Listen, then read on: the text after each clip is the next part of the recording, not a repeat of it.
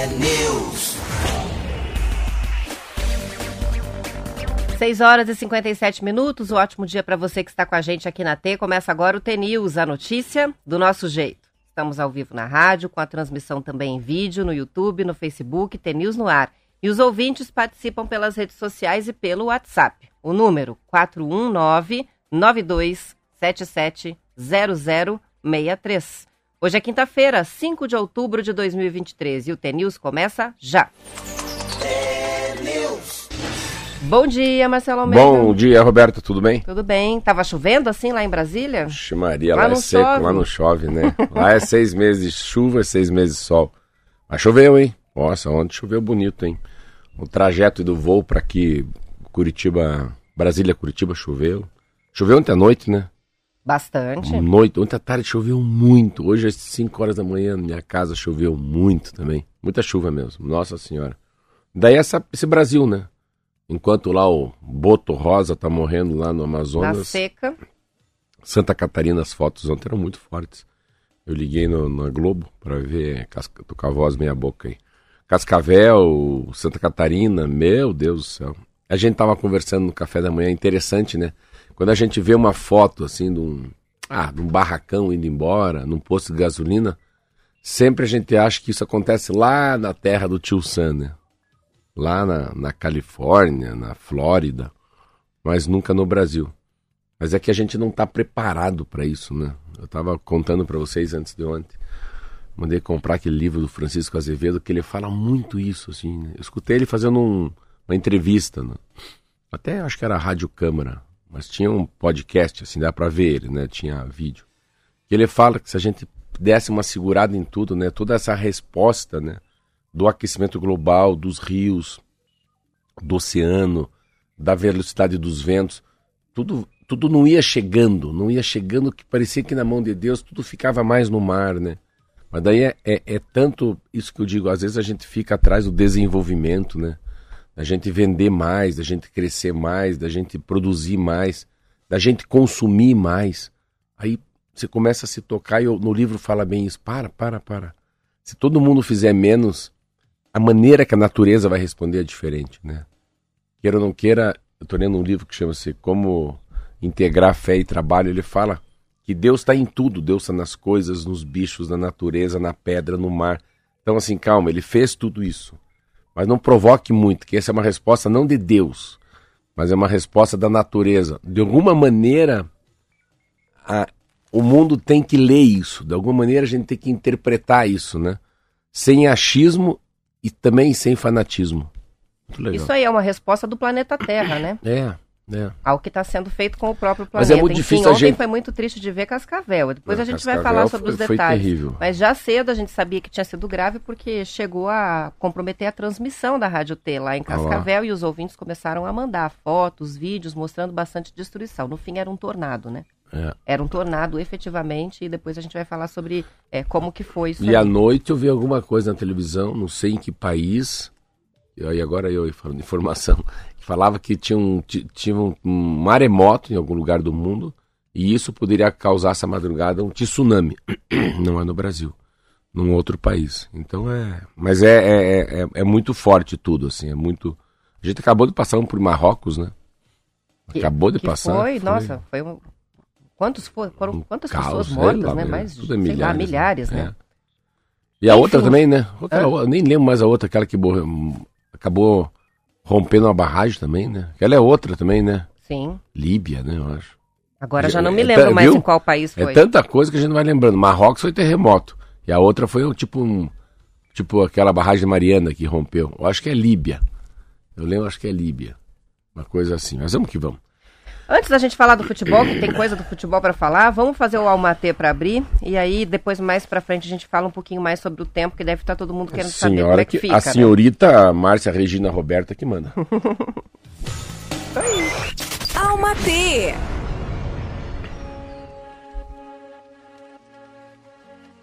Falam muito, julgam mais do que deveriam e sabem pouco. Sintomas comuns de uma patologia chamada ignorância. Previna se for, se por, previna, se porque a única, se Ô, Marcelo. Previna.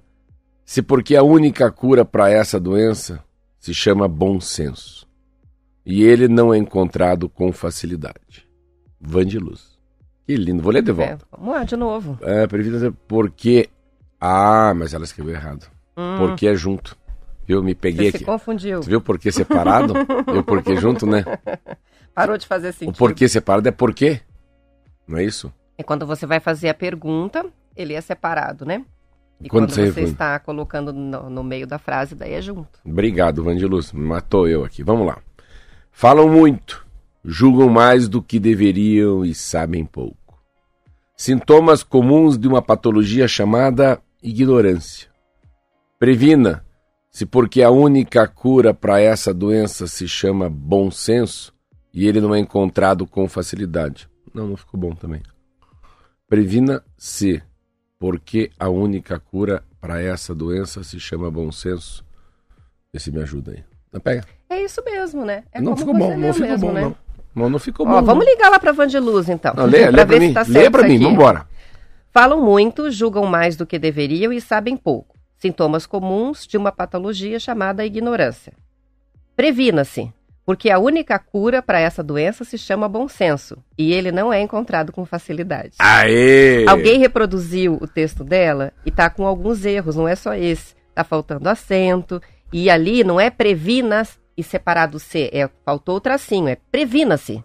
Viu? Aí é que pegou e o porquê era junto. Olha lá, viu, como Viu? compromete? Compromete mesmo. Tem que escrever li, direitinho. li. Alguém que reproduziu e na hora de reproduzir provavelmente alterou o texto ali. E eu vou reproduzir errado pra você também.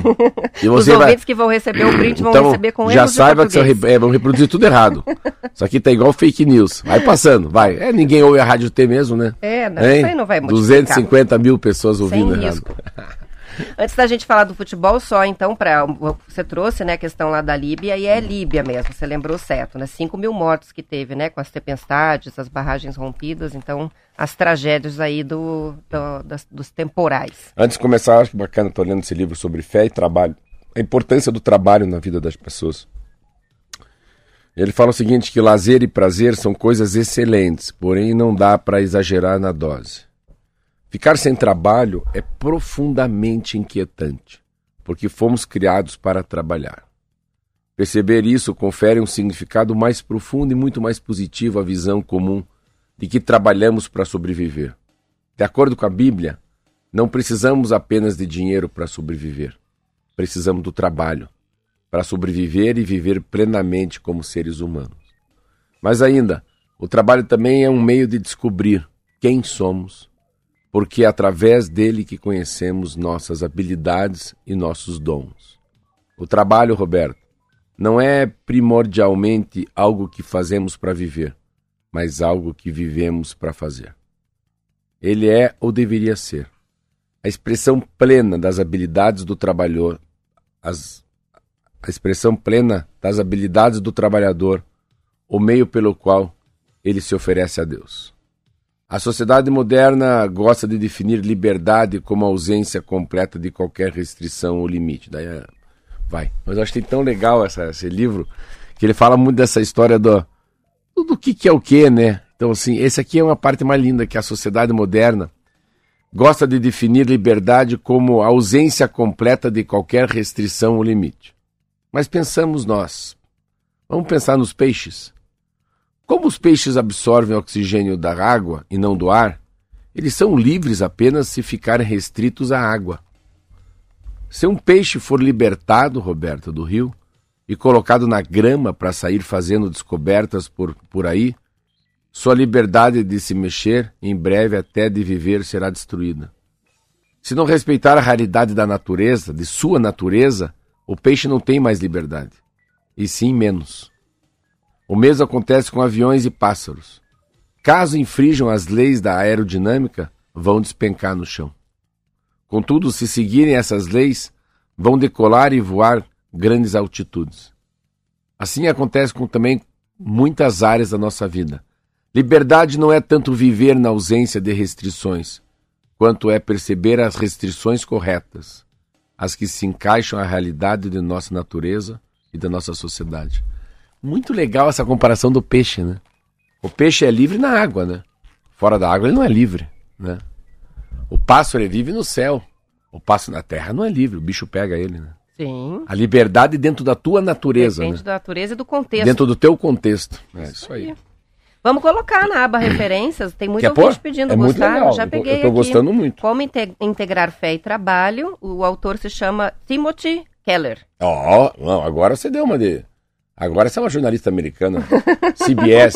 What- what's the name? Timothy.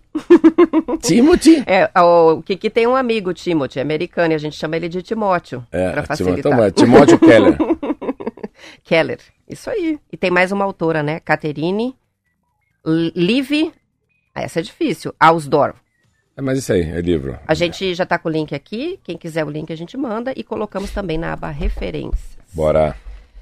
São 7 horas e 8 minutos e o Fluminense venceu o Internacional ontem à noite e está na final da Libertadores. A vitória foi de virada com os dois gols marcados depois dos 35 minutos do segundo tempo. Pense, o time carioca não chegava a uma final de Libertadores há 15 anos. O outro finalista vai ser definido hoje à noite. O Palmeiras enfrenta o Boca Juniors no Allianz Parque a partir das 21h30. Lembrando que na primeira partida da semifinal, lá no estádio deles, na Bomboneira, a partida terminou em 0 a 0 Então aí, Palmeiras Você viu, Fluminense, né? É, mas ontem eu vi um jogo muito legal, internacional, casa cheia, lá, lá, lá. O que que é, né? Esse cano, é um argentino, né? Ele é um argentino. Daí eles fizeram um gol, mas é um gol assim, é, é que o, o que faz, né, um time ganhar ou perder é a sutileza de alguém, é um detalhe. Pare depois com casa, com o tempo, e veja o segundo gol do Fluminense.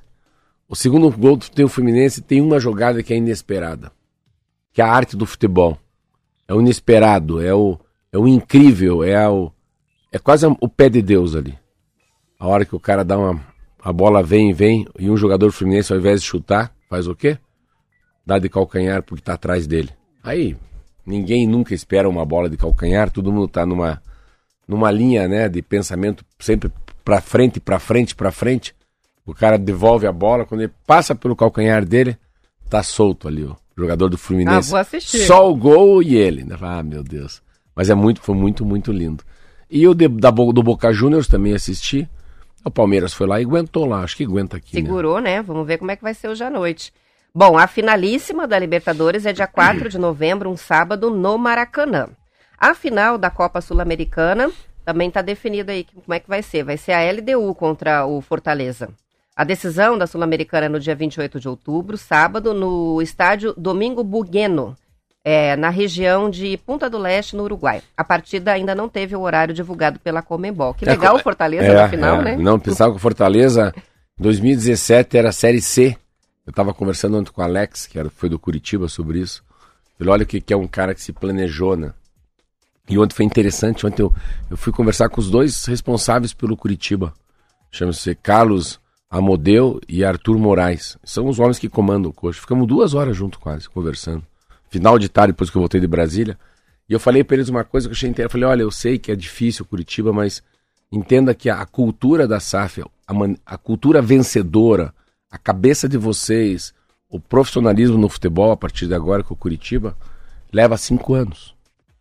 Então, nessa, nesse momento que eu estou vivendo, tal do branding, se você comprar uma empresa hoje, querer colocar teu estilo de vida, se é uma empresa que tem 10, 20, 30 anos já de existência, é meia década para a empresa entender o que, que você quer. Né? Para o produto lá final, tem um pouquinho do teu toque, do teu cheiro, do teu jeito de ser. Então as coisas não são tão rápidas, né? Eu falei isso para eles ontem, eles ficaram tão felizes. Eu estava falando sobre essa, sobre a, a consciência, né? A, a mentalidade campeã, né? De fazer as coisas bem feitas, né? De ter uma, uma coluna cervical, jogadores que têm que tem raça, né?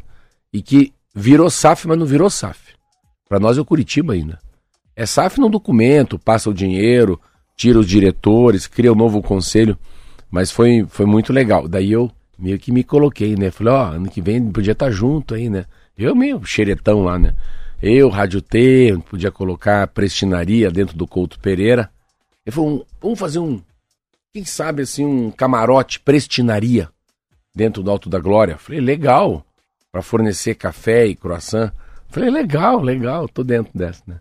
Daí eu falei assim, mas quem sabe também, né? Prestinaria na manga do jogador, hein? Então Olha, foi bem legal. Foi uma Que conversa, chique que foi- seria, hein? Foi uma conversa muito bonita ontem. Vamos pro intervalo, antes só registrando, o Romildo escreveu pra gente dizendo que foi lindíssimo mesmo o gol do Fluminense, ele falou igual o lance do Rivaldo com o Ronaldo na final da Nossa Copa. senhora, que boa lembrança. E outra colocação interessante aí, falando sobre a final do Fortaleza, né? O Joel escreveu o seguinte: é, se você olhar a geografia do continente, Fortaleza vai fazer uma viagem continental, vai sair lá de cima do Brasil. Ah, eu vi na Globo E isso. vai até a ponta lá de baixo. É. Vai ser uma viagem longa. Não, outra coisa, pra que os dois? Os dois saem de, de- de lugares distantes pra jogar em outro lugar distante. Não O- faz outro é do sentido, Equador, né? né? Outro é Equador, LDU, acho. É, LDU e Equador. Então, os caras saem lá Vão do hemisfério. Uruguai jogar. Os caras saem quase do hemisfério norte, né? Quase divisa com o Eles Equador. perto até, né? É, pra jogar no polo. Isso aí. Mas é, a gente vai falar mais sobre coisas assim quando for falar agora da próxima Copa do Mundo Não, de 2030. eu- essa eu, eu li fiquei com Três vergonha. continentes. Já vamos falar sobre isso depois do intervalo.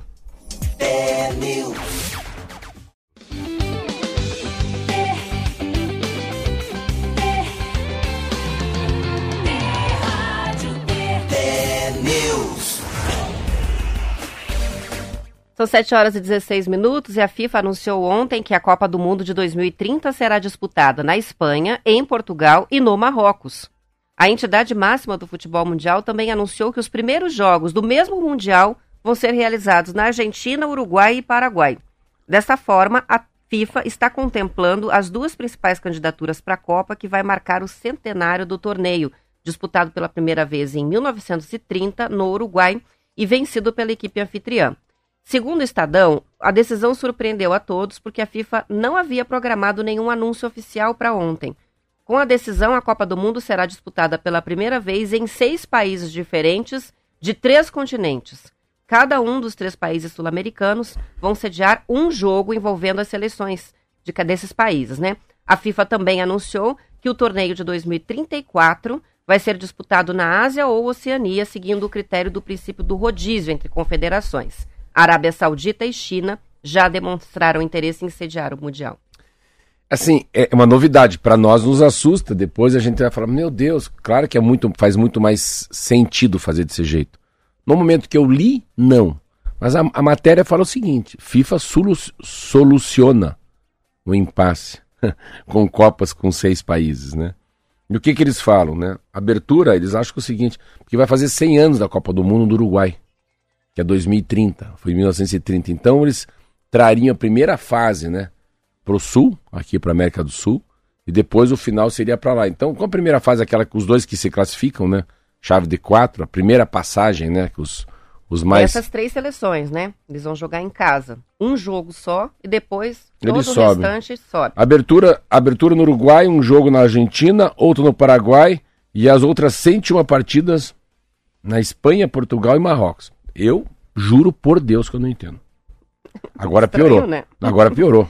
Eu, eu tava É achando só um jogo que... Não, mas piorou em cada. É. país da América do Sul. A decisão e daí da eles FIFA- jogam aqui tem que pegar um voo pro Marrocos. A decisão dela de espalhar a Copa do Mundo em 2030, Roberta, por seis países, três continentes, é resultado de uma intrin- intrincada solução política. Ixi, Maria. Um arranjo que faria inveja aos mais habilidosos articuladores de Brasília. Até ontem, o ambiente nos bastidores do futebol do mundo mundial estavam conflagrado. Havia um quebra-cabeça, havia duas candidaturas. Então, para 2030, uma muito forte formada pela Espanha, Portugal e Marrocos, e outra da América Sul, com enorme apelo histórico para levar a Copa de volta ao seu primeiro palco dos 100 anos depois. Então tem um pouco disso, né?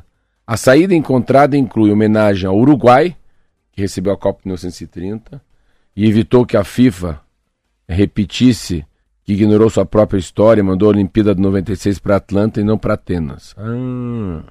A inclusão da Argentina e do Paraguai considera uma potência do futebol e o país sede da Comembol, continente que sabia que então assim eles querem agra- agradar gregos e troianos. Eu particularmente, se eu pudesse ser alguém nessa essa história, eu votaria contra. Eu acho que o acordo pacifica o futebol mundial, mas complica a vida dos dos dos telespectadores. E também das equipes, né? Porque vão ter que fazer longas viagens é, no decorrer da- do, do Mundial, que tem uma agenda apertada, né? Então também gera desgaste para os atletas. O Brasil jogaria onde? Primeira. Ah, eu já aí não sei. Será que só são os três países? Não, só os três países. A não ser que, que um deles seja o adversário do Brasil, a gente vai jogar na América do Sul. Senão, não. É, daí sim, é. Eles é que vão. de- Ainda é não foi definido, é né? Então, impressionante, eu tô chocado, assim. Uma bagunça, virou uma bagunça. É, é só, é verdade mesmo. O Uruguai receberá o jogo da abertura, abriria na, na- no Uruguai, porque é os 100 anos da Copa do Mundo.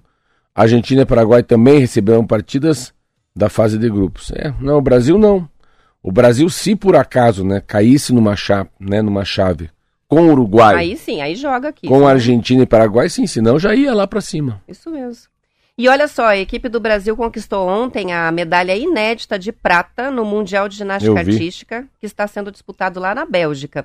Liderado pela Rebeca Andrade, o Brasil somou 105 165.530 pontos na competição, ficando atrás apenas dos Estados Unidos, a seleção da campeã olímpica Simone Biles. A terceira colocação ficou com a França. A melhor colocação das ginastas do país na disputa por equipes até aqui havia sido o quarto lugar no Mundial de 22, di- disputado em Liverpool, na Inglaterra. Amanhã, a Rebeca Andrade vai disputar também o título no individual geral, uma medalha que ela já conquistou né, no ano passado. Com o desempenho, a equipe feminina do Brasil garantiu vaga nos Jogos Olímpicos de Paris em 2024. As informações são da Folha de São Paulo. Muito legal assistir, meu Deus. É demais, né? Não, elas tiraram prata ontem, mas assim, elas ficaram atrás dos Estados Unidos só. E o que se via ontem, eu fiquei olhando os melhores momentos, meu Deus, elas estavam assim, endeusadas. Porque elas não caíam, elas assim. a gente- eu não entendo nada desse esporte, né? Eu só vejo, A óbvio gente que. sabe que errou quando cai. Pronto. Olha o tamanho, esborrachou, tamanho da errou. ignorância. Quando dá muito pulinho, cai pra fora da linha. O resto a gente acha tudo lindo, né? É, mas elas estavam ontem, assim, eu fiquei olhando individualmente, assim, falei, caramba, cara, mas não estão errando. Parece que o nervosismo elas deixaram na bagagem, sabe? Foram leves e soltas, mas é lindo, assim. Todas que eu vi no Brasil ontem me impressionou.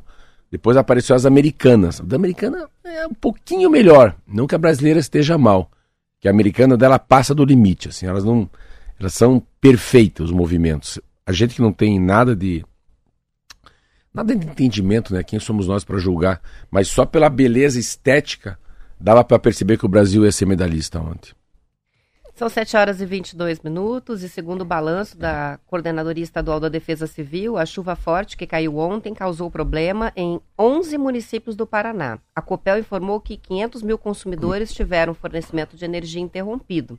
Os municípios mais afetados, em primeiro lugar, Cascavel, também São Jorge do Oeste, Mangueirinha, na região oeste do estado, e Pinhão, na região centro-sul. O CIMEPAR confirmou que o temporal que atingiu Cascavel ontem cedinho, por volta das 6 da manhã, foi um tornado. A prefeitura organizou força-tarefa para dar conta do atendimento emergencial. Houve queda de árvores, destelhamentos, estragos em escolas e até nas placas de trânsito. Segundo o meteorologista do CIMEPAR, Marco Josevicius, é a primeira vez que é registrado um tornado na região oeste desde o início dos trabalhos do CIMEPAR, lá em 97. A Artérias Litoral Sul e a Polícia Rodoviária Federal comunicaram que estão monitorando a quantidade de chuva dos últimos dias e as encostas, e que o tráfego pode ser bloqueado a qualquer momento na 376 no trecho de Serra do Mar. A 376 é a rodovia que liga Curitiba ao litoral de Santa Catarina e que teve aquele desmoronamento enorme, né? Que soterrou gente, Sim, enfim. sim. Equipes técnicas da concessionária, que incluem engenheiros e geólogos, estão monitorando a encosta. O objetivo é garantir a máxima segurança dos usuários que precisarem passar por ali. A previsão é de que a chuva continue até o fim da semana. De acordo com a Defesa Civil, a situação para os próximos dias requer atenção da população eh, em todo o estado do Paraná. É um novo, sta... é um novo status quo, né? Uma nova maneira de a gente se, se cuidar. Eu, particularmente, vou me cuidar muito de estradas. De... Eu acho que vai, a gente vai ter que começar a fazer o que o americano faz, sabe, Roberto? Se você tem é, dados, né? Se tem é, confiabilidade nos dados sobre chuva, sobre tempo de recorrência, sobre velocidade dos ventos, tudo isso acho que começa a ter uma, uma preocupação. Até eu, particularmente, até uma preocupação na se eu, se eu de você fazer, ah, vai fazer um aviário. Será que não tem uma nova tecnologia, né, em relação, né, a- ao forro, ao tipo da, da telha, né, a, a circulação do vento? O que que se pode fazer num posto de gasolina? Vou dar um exemplo, que eu sempre vejo o posto. Posto é um negócio impressionante, como bate de baixo para cima leva embora tudo. Então a gente começa a ter já uma coisa que o Japão tem há muito tempo, né? os países que têm terremoto, maremoto ciclone, a Flórida tem muito. Os países já estão acostumados, então eles já, já começam a criança saber o que, que tem que fazer no dia que tem um, um terremoto, né? Pra As onde... imagens que eu estou vendo aéreas aqui no G1, olha só a situação do estrago em Cascavel. Meu Deus do céu. Você vê, olha de cima isso, hein? Olhando Pensa de cima, embaixo. sim, mas é uma destruição. A velocidade do vento chegou, estava olhando aqui, a 250 km por hora em Cascavel. Então, Quando a gente fala de temporal, com vendaval, a gente fala, ó, chegou a quase 100 km por hora. 250 foi registrado. Isso aí, de acordo com o CEMEPAR, é tornado e é cara, cara, caracterizado como um do tipo F2. Tem até uma classificação para isso. Então você vê como é, vai ser importante o papel até de uma Câmara Municipal, às vezes, né? De uma prefeitura, de uma Câmara da sociedade começar a discutir código de postura, né? o tipo das edificações, os prédios, né? Você pode começar a pensar o que, que você pode não construir ou reconstruir na, na faixa lindeira, desculpa, do Oceano Atlântico, né? O litoral brasileiro. Né? Tem muita coisa que vai mudar, Roberto, a partir dessas. Porque o clima a gente não consegue segurar, não, não segura a natureza. E a tendência é que cada vez piore, né? Os é. extremos cada vez vão piorando. Curitiba, a prefeitura chegou a convocar ontem uma reunião de emergência com a Defesa Civil e órgãos, né, para discutir a, e reforçar o plano de contingência aqui na capital também. Segundo a Prefeitura, o objetivo é preparar as equipes para os próximos dias de chuva intensa que estão previstos. A gente tem previsão de chuva no Paraná até o começo da próxima semana. Também foi aberta emergencialmente uma casa de passagem para quê? Para abrigar os moradores de rua durante os dias de temporal. É uma unidade que normalmente opera durante os dias mais frios do inverno, mas que vai ser ativada agora para abrigar as pessoas da chuva. O CIBEPAR prevê que até o próximo dia 9 de outubro Curitiba vai receber um acumulado de 142 milímetros, com bastante vento. Então, vai, aqui também já está chovendo, né, desde ontem, e a previsão é de chuva forte. A gente Meu vai Deus. ter que se preparar. Se preparar mesmo. E fica imaginando o quanto, né, o quanto deve estar tá cheio as represas, né? Como é que está lá Itaipu? É verdade, né? Itaipu. Porque o nível já estava alto, a chuva em Cascavel, né? Isso mesmo, vamos ver aqui qual que é o alerta. Tendência de chuvas até a próxima segunda-feira em todo o Paraná. Hoje, temporais localizados que podem provocar corte de energia elétrica, estragos em plantações, quedas de árvores e alagamentos. E a Defesa do Civil aqui do Estado está destacando ainda uma grande incidência de trovoadas e rajadas de vento forte. Então, o alerta continua para hoje em todo o Paraná. As temperaturas não alteraram tanto né, nos últimos dias. A gente está com a temperatura até amena aqui hoje em Curitiba. Ah, e não vai fazer muito frio mas a chuva continua. Olhando o mapa é interessante, né? Só algumas regiões é que não tem. Mais para o norte do Paraná, amanhã a chuva já cessa. Mas para a gente aqui, é, a região oeste também vai melhorando, mas para a gente aqui, litoral, região metropolitana de Curitiba, Campos Gerais e sul do estado, a previsão é de chuva para mais alguns dias. Quanto que vai chover? Curitiba? Cento e, eu falei, né? 140 milímetros. 140 milímetros. O que, que significa isso? Ah, é sempre bom explicar, já é, é o, o, o espaço, né? É num isso? metro, num metro de grama, choverão em Curitiba nos próximos quatro dias, 142 litros de água. É, pensa a quantidade, não, que, quanto é o nível disso, Para né? cada metro. Para cada metro. Um milímetro é um litro de água. Dois milímetros, dois... Então vai chover 142 litros de água num metro quadrado. Não tem. Pensa, pegue 140 garrafas de Coca-Cola. E um metro aqui, ó. Essa mesa nossa aqui tem 3 metros quadrados. É, satura. Júlio de Cascavel está participando sobre a Copa do Mundo para dizer o seguinte: pelo sorteio de grupo, nunca ficam dois sul-americanos no mesmo grupo. Então, o Brasil não vai jogar aqui no Sul. O Brasil vai começar a jogar a lá ignorância de nós, Marcelo e Roberta. É que a gente sabe tudo, né? sabe, que, sabe por que é boa rádio? Por causa disso, assim, pensa, pensa que saco deve ser, né? Se a gente soubesse tanta coisa, né? Eu adoro que tem umas coisas que eu não tenho nem ideia. O cara, pô, Marcelo, pelo amor de Deus, olha isso aí. Você não sabe que no, no sorteio da, das bolinhas não vai, não vai Acho ter que dois? os ouvintes levam a mão na cabeça, às vezes falam, não! Meu filho fala, pai, você fala de futebol, você não entende nada. Pai, você, você erra tanto. Você falou errado do time, você falou errado do jogador. Você falou errado. Ele não fala, Luca não fala isso, cara. Eu falo com tanta autoridade, né? Achando que eu tô na, né, na, na no, no, lugar mais alto da minha, da minha sabedoria. Não, mas não é assim. Isso aí, por ao vivo por, é isso aí. Por isso que o programa é bom. Porque é ao vivo, a gente lê o jornal, um fala, outro fala. O Marquinho legal já passa faz a, faca já ali. passa a faca, bacana, né? São 7h29, a gente vai encerrando a edição estadual, mas lembrando que depois do intervalo você fica aqui na T para acompanhar o noticiário da sua região e a gente volta para a parte do Paraná. Os que ficam, boa quinta-feira. A gente espera vocês amanhã. Tchau, tchau. Até amanhã.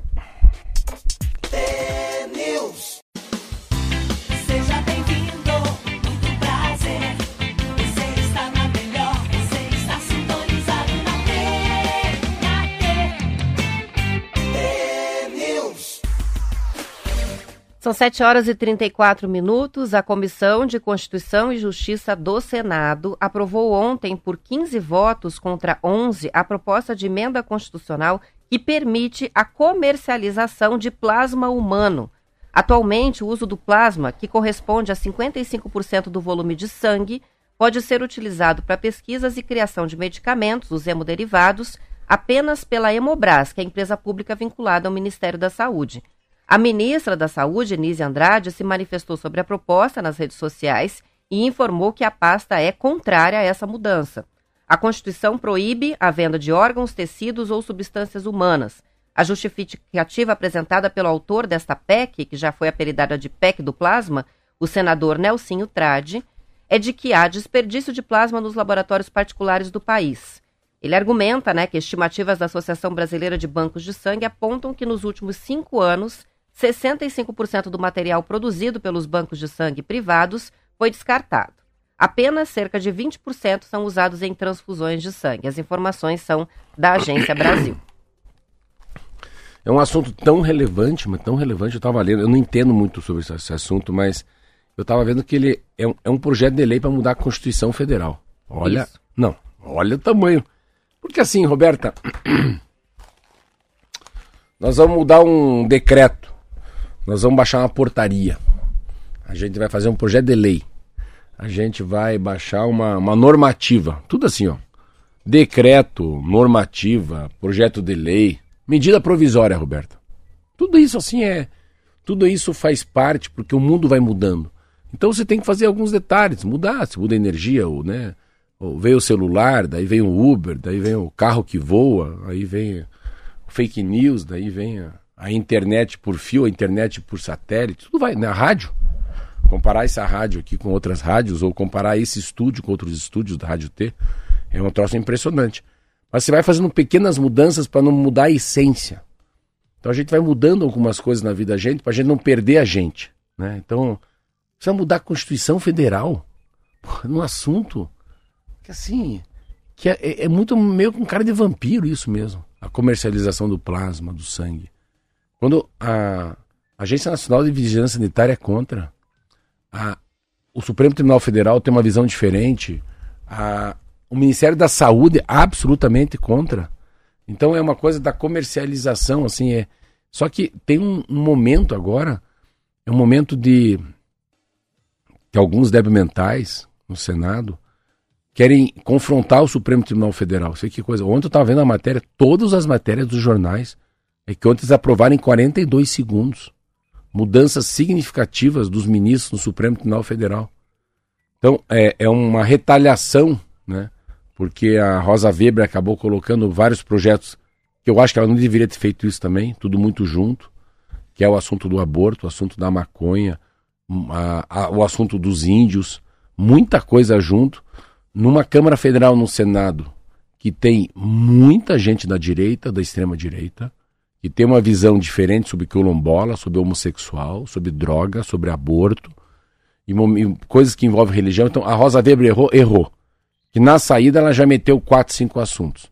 O cara que é o, o chefe do Senado, o Rodrigo lá, o Rodrigo. É o nome do cara mesmo? Ai, presidente do Senado. Presidente. Nossa, agora. Rodrigo Pacheco. O Rodrigo Pacheco me sumiu junto. Acabou ontem. Ontem eles mudaram na CCJ, uma comissão de, de cidadania e justiça, eles, querem, eles mudaram a Constituição ontem. Eles mudaram os poderes do Supremo Tribunal Federal. Mudaram os poderes.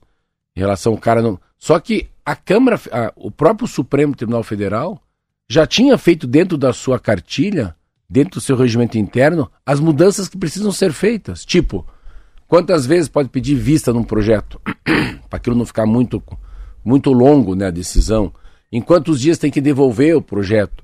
Como é que são as votações monocráticas, as votações dentro de uma Câmara, né, dentro de um... tem, tem votações que são monocráticas, tem uma segunda que. Não lembro se é Câmara.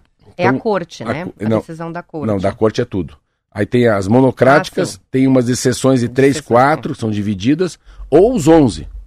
Então tem projetos que um cara pode decidir, sim. Pode decidir. Vamos soltar o Marquinho da cadeia, a cara dele.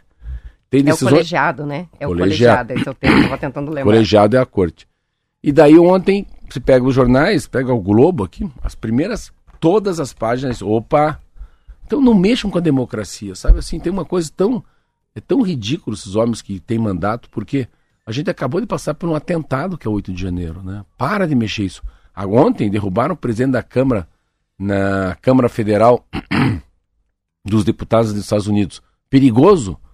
Tudo que é muito abrupto é perigoso, né? Então, sabe, tem que tomar um certo cuidado, assim, porque a, você vê, a, o papel da. Por que, que ninguém bateu no Supremo Tribunal Federal quando ele foi para cima do, dos ataques do 8 de janeiro? Porque eles estão corretos, eles são moderadores, tem que parar.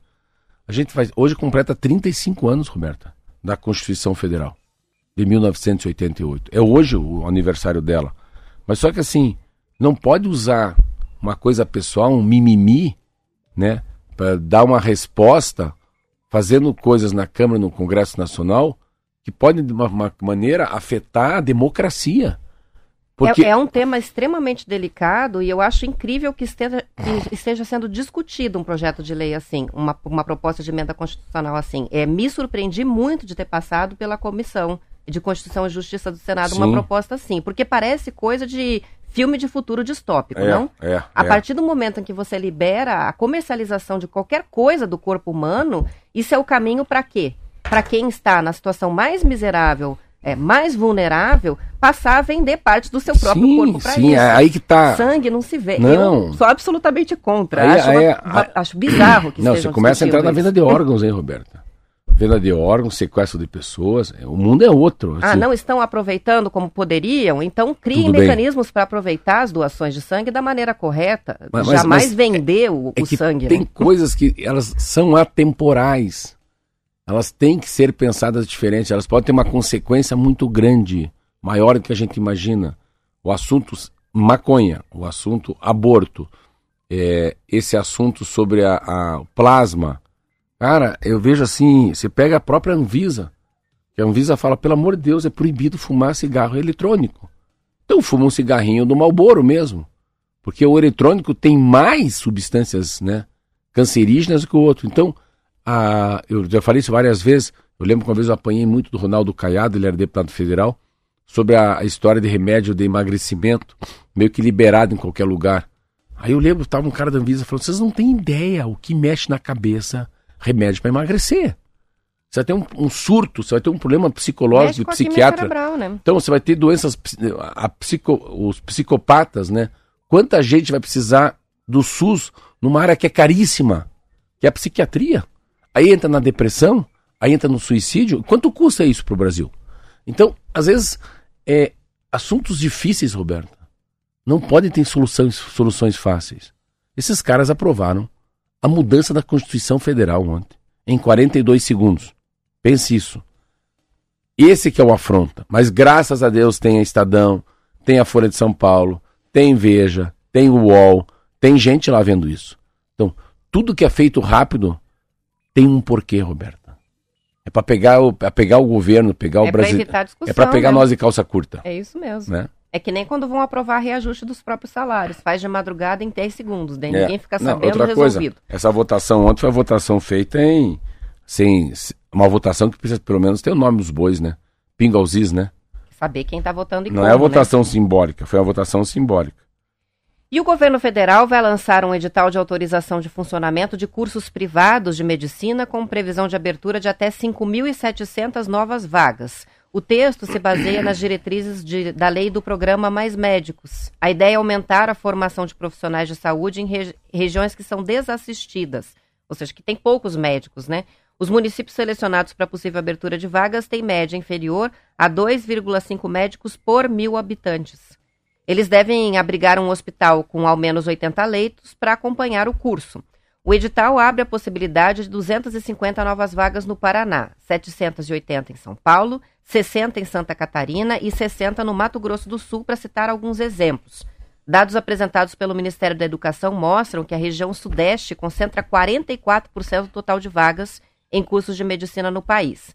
Em 2018, o governo de Michel Temer decidiu impedir a abertura de novos cursos por cinco anos, mas durante esse período houve uma explosão de decisões judiciais que obrigaram o Ministério da Educação a aceitar a abertura de novos cursos. A reportagem é do jornal Folha de São Paulo. Eu fico pensando o seguinte: então escolhe locais que têm poucos médicos trabalhando para abrir novos cursos de medicina, como se aqueles estudantes de Ficasse. medicina fossem ficar lá. É, sei. E a gente sabe que não é assim. Eles vão estudar lá e vão para a capital depois, não é isso? Sabe que é engraçado isso? Eu lembro que eu estava comendo um pão. Olha que a vida é muito legal.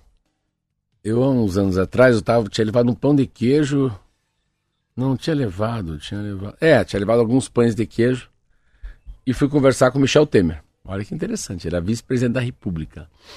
E, e, nessa época ele tinha é, desautorizado, um, uns cinco anos atrás, mais, eu acho, o número de. a criação de mais cursos de medicina. Eu lembro ele me falando, Roberto, o Marcelo, esse negócio por trás tem muita grana, cara. Isso é uma indústria muito perigosa. Porque o curso de medicina é muito mais para tratar a alma das pessoas, o corpo das pessoas. Eu sei que tem por trás o lado do comércio, é uma troca, é um comerciante, não deveria ser. Porque a medicina é uma coisa diferente, ela é muito cara no Brasil.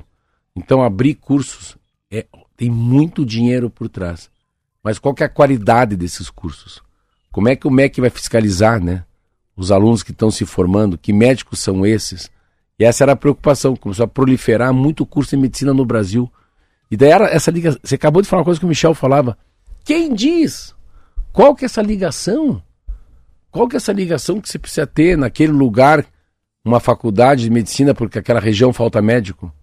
Tem nada a ver, né? É melhor ter centros de excelência pelo Brasil, um no sul do Brasil, um no sudeste, né? Pense, faculdades tops federais, que depois o cara vai e vai para o interior Aí do... tem que distribuir, né? É, o que acontece hoje é, é um curso muito difícil de entrar. A gente viu a concorrência na Universidade Federal do Paraná esse ano, né? É, a quantidade Ainda de bem, né? candidatos, né? mais da metade vão disputar medicina. É, não tem vaga para todas essas pessoas. E aí o que, que acontece? Vamos buscar uma faculdade em outro lugar que seja possível entrar naquele Mas é vestibular. Verdade. Então a pessoa sai, o estudante sai de uma capital, vai estudar no interior, numa faculdade privada, numa cidade menor, e quando ele se forma, a primeira coisa que ele faz é voltar para casa, não é? Esse movimento é muito comum. Também na área do direito isso acontece muito com os concursos públicos. As pessoas passam em concursos muito difíceis, por exemplo, para juiz, e vão trabalhar em cidades bem pequenas no início da carreira, ou delegado, delegado da Polícia Federal, juiz, promotor de justiça, né? a primeira oportunidade de transferência vai transferindo até voltar para uma cidade grande. Então é muito difícil segurar o profissional, ainda mais o experiente, em cidades menores, porque os salários são piores, as condições de trabalho são, são ruins. Então é a mesma coisa com a é, medicina. É. Acho que a solução não é abrir mais cursos, né? Eu, lembro uma vez, perguntei para meu pai, pai, mas por que, que você vai mandar... Uh, Micael é o nome dele. Por que você vai mandar o Micael lá para o Pará? por que você vai mandar o Antônio lá para o Acre? Por que... Meu pai, quando tinha uma, grande empresa de engenharia, olha que interessante, ele fazia o cidadão casar com a máquina. Ele falou, Marcelo, uma máquina Caterpillar, um D4, um D6, um Moto Scrape, falando máquina, são, custam milhões de reais. Eu prefiro mandar a família junto. Prefiro mandar o operador junto, ele casa com essa máquina. Vai ele, vai a família, eu pago lá um adicional de insalubridade, por quê? Porque a única maneira de eu deixar esse cara lá no, lá no Pará trabalhando numa hidrelétrica é ele ganhando um pouco mais. Então ele sempre falava, o cara aqui de Curitiba é bom, belíssimo maquinista, um belíssimo mecânico, ele pode ir, mas ele só fica no lugar desse ele ganha mais, senão ele não fica. E tem uma outra coisa que ele fala, olha que lindo, Roberto. Se ele for lá para o interior do Pará, trabalhar em Óbidos, ou lá no interior do Piauí, já que ele é muito bom, você acredita que a região começa a ficar melhor? Olha. Que ele vai ensinando como é que faz a, né, a manutenção das máquinas, como é que cuida de uma esteira, como é que preserva a natureza. Eu achava tão interessante, estão falando isso parecido com os dos médicos, né? Porque o médico tem duas coisas, né? Você tem as faculdades, as academias para os médicos e o, e o mais médicos. Que daí assim, vamos só arrumar aqui. O grande problema, Roberta, é que as cidades pequenas não têm médicos. Eu fui deputado federal, visitei, eu conheço 360 cidades do Paraná. E na cidade pequena, que tem 150 cidades com menos de 15 mil habitantes no Paraná, o papel do médico, vou dizer para você, é tão forte o melhor, com certeza mais que o do prefeito e dos vereadores. Mas ele é tão forte quanto o do juiz e do, e do, e do, e do padre. É isso aí. É isso aí. São 7h49, vamos fazer o um intervalo, Bora. já voltamos.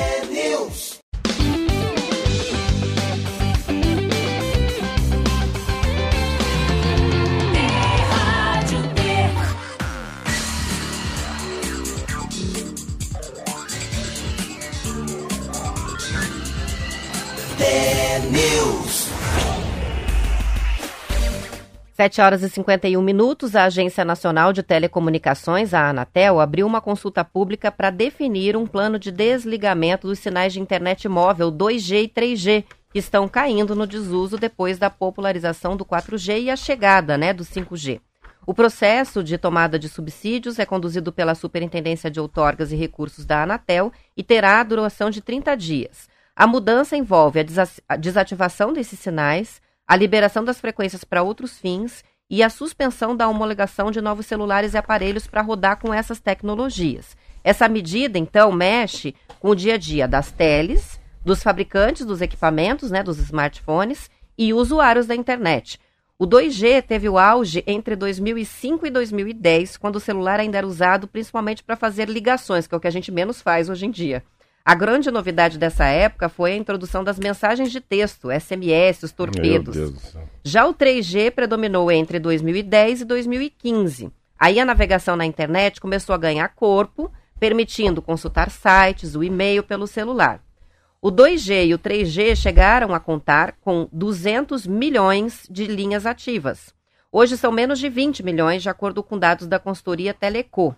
A tecnologia predominante atualmente é a 4G, com 200 milhões de linhas. Já o 5G está crescendo desde o lançamento no ano passado e já atingiu a marca de 10 milhões de usuários. A reportagem do, do Estadão. Vai acabar o 2G o que que eu o sou? 3G. Eu sou um G? Você é provavelmente o 4G. Ah, não sei, o teu aparelho é novo, mas talvez assim, seja 5G. Não, mas me explica assim, mas o, o G... É, o G depende de mim ou depende do aparelho que eu tenho? Depende do aparelho e da configuração dele. Alguns aparelhos permitem a conexão em 2G e em 3G ainda, mas são aparelhos não, não, mais antigos. pergunta é o seguinte, não, eu vou lá com o Marquinho, mas o exibido do exibido. Sou do Graciosa, tenho uma Ferrari, jogo golfe, eu sou lá o caboclo mais rico do, do mundo. Eu compro o melhor celular do iPhone. Eu posso usar nele o 2G? Eu acho que só o 4 dá. Entendi, entendi. Eu acho que os aparelhos Eu não posso tão- escolher. Não, Eu não, vou, eu não vou escolher ser só mensagem. Entendeu não? É, quero dizer? alguns aparelhos estão automaticamente conectados no 4G e o que você pode fazer é conectar o novo, né? O 5G. Que é o que está acontecendo agora. O meu aparelho não tem a possibilidade de eu conectar o Por quê? 5G. Porque ele é um modelo mais antigo e ele não, não existia essa Ele é um tecnologia, né? Ele é um pezinho. São, são poucos aparelhos que têm a conexão 5G. Né? Aos poucos a gente vai trocando o os meu pode aparelhos, ser 5, né? você acha? Muito provavelmente o teu tem o 5G. É quase certeza que sim. Ah. Você vê que interessante, tá no aparelho, né? Tá no aparelho. Tá no aparelho. É, o aparelho é mais sofisticado que o 2G. Ele vai se. Entendi. Ele vai. Ele vai, ele vai se equalizando por cima, não por baixo, né? Eu achei muito interessante voltar no tempo aqui, né? E pensar que não é As tanto tempo etapas, assim. né? As etapas. Em 2005 a gente conectou pela primeira vez os celulares, né? 2G e o que a gente usava era só para ligar. E que em 2010, ah, logo ali, a gente só mandava SMS. Não tinha Roberto. tudo isso que a gente tem hoje no celular. Roberta, há dois anos atrás, eu tinha vários talões de cheque na minha bolsa. Cara, É muito pouco, falando dois anos. Um ano e meio eu tinha cheque, eu não sei mais fazer Eu me cheque. lembro de ir no caixa e puxar, né? Às vezes vinha um monte, daí você tinha que dobrar e ir cortando as folhinhas de cheque eu para montar não, o talão. Isso tá pior que o meu. Não, eu pego um talão. Sim, eu dou. tinha conta estudante, né? Do Ah, Banco não, do Brasil babá, tem estudante. regalia nenhuma. 35 anos atrás. Não, pelo amor de Deus, né, Roberto? Falando um ano atrás. Olha, mas faz uns 20 Ó. anos que eu não vejo uma folha de cheque, eu acho. É, não, meu faz dois anos. É, ele, mo- é, eu verdade, tenho ele cheque. mostrou.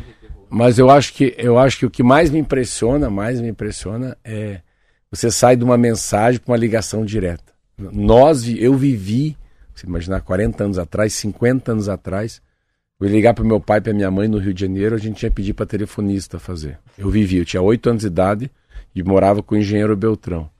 Aí a gente viveu a história das Ela mensagens. devia ter aquele painel, né, que vai conectando os Imagina, cabos, né? Que nem a televisão, né? que nem filme. É, mas eu acho muito legal da mensagem, assim, ontem estava na prestinaria, falou, ixi, não estava funcionando, e a caixa postal caiu.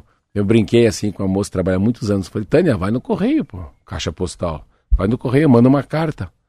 Daí eu falei, eu mando carta pro meu filho, vou mandar a carta hoje. Mandar minha carta para os Estados Unidos com 100 dólares. Você manda carta pro teu filho? Sim. Sabe por quê? Porque a carta ele vai guardar.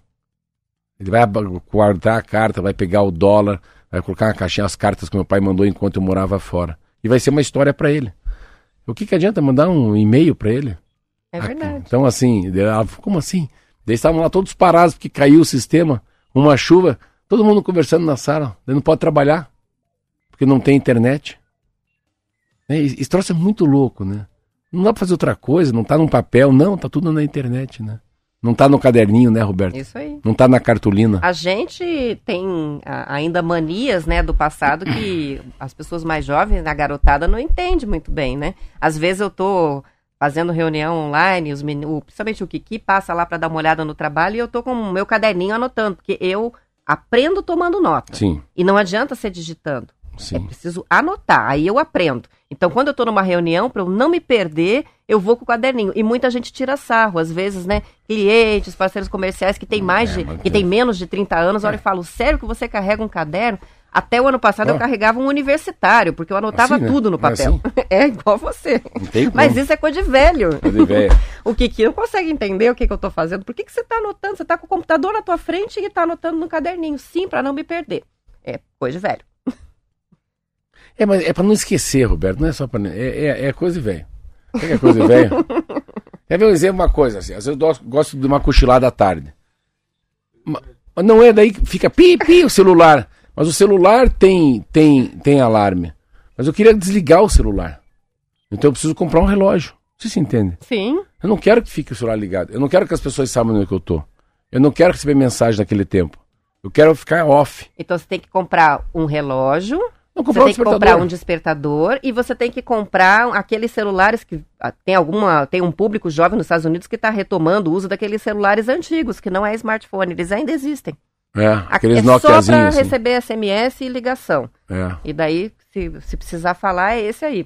A Poliana está escrevendo pra gente na transmissão do YouTube aqui, o Marcelo é um caso a ser estudado. Ela falou, eu curto desse, é, esse jeito avesso à tecnologia, né? Não, não é. não é avesso, não, não, não, não. É autoridade. Eu não tenho autoridade sobre isso. Eu não, eu não sei digitar, eu não sei entrar na internet, eu não sei, eu não sei, eu não sei. Então, eu tenho dificuldade. Ontem fui viajar, precisava da carteira de motorista. Eu não achei ela. Meu Deus, e o medo de não achar dentro aqui do documento do CNH. Eu não acho onde está documentos. Aí me ensinaram a escrever CNH, entra nela. Aí tem um código, falei, é 15300 ou 1530? E eu olhei para entrar num avião, falei, meu Deus do céu, daí deu.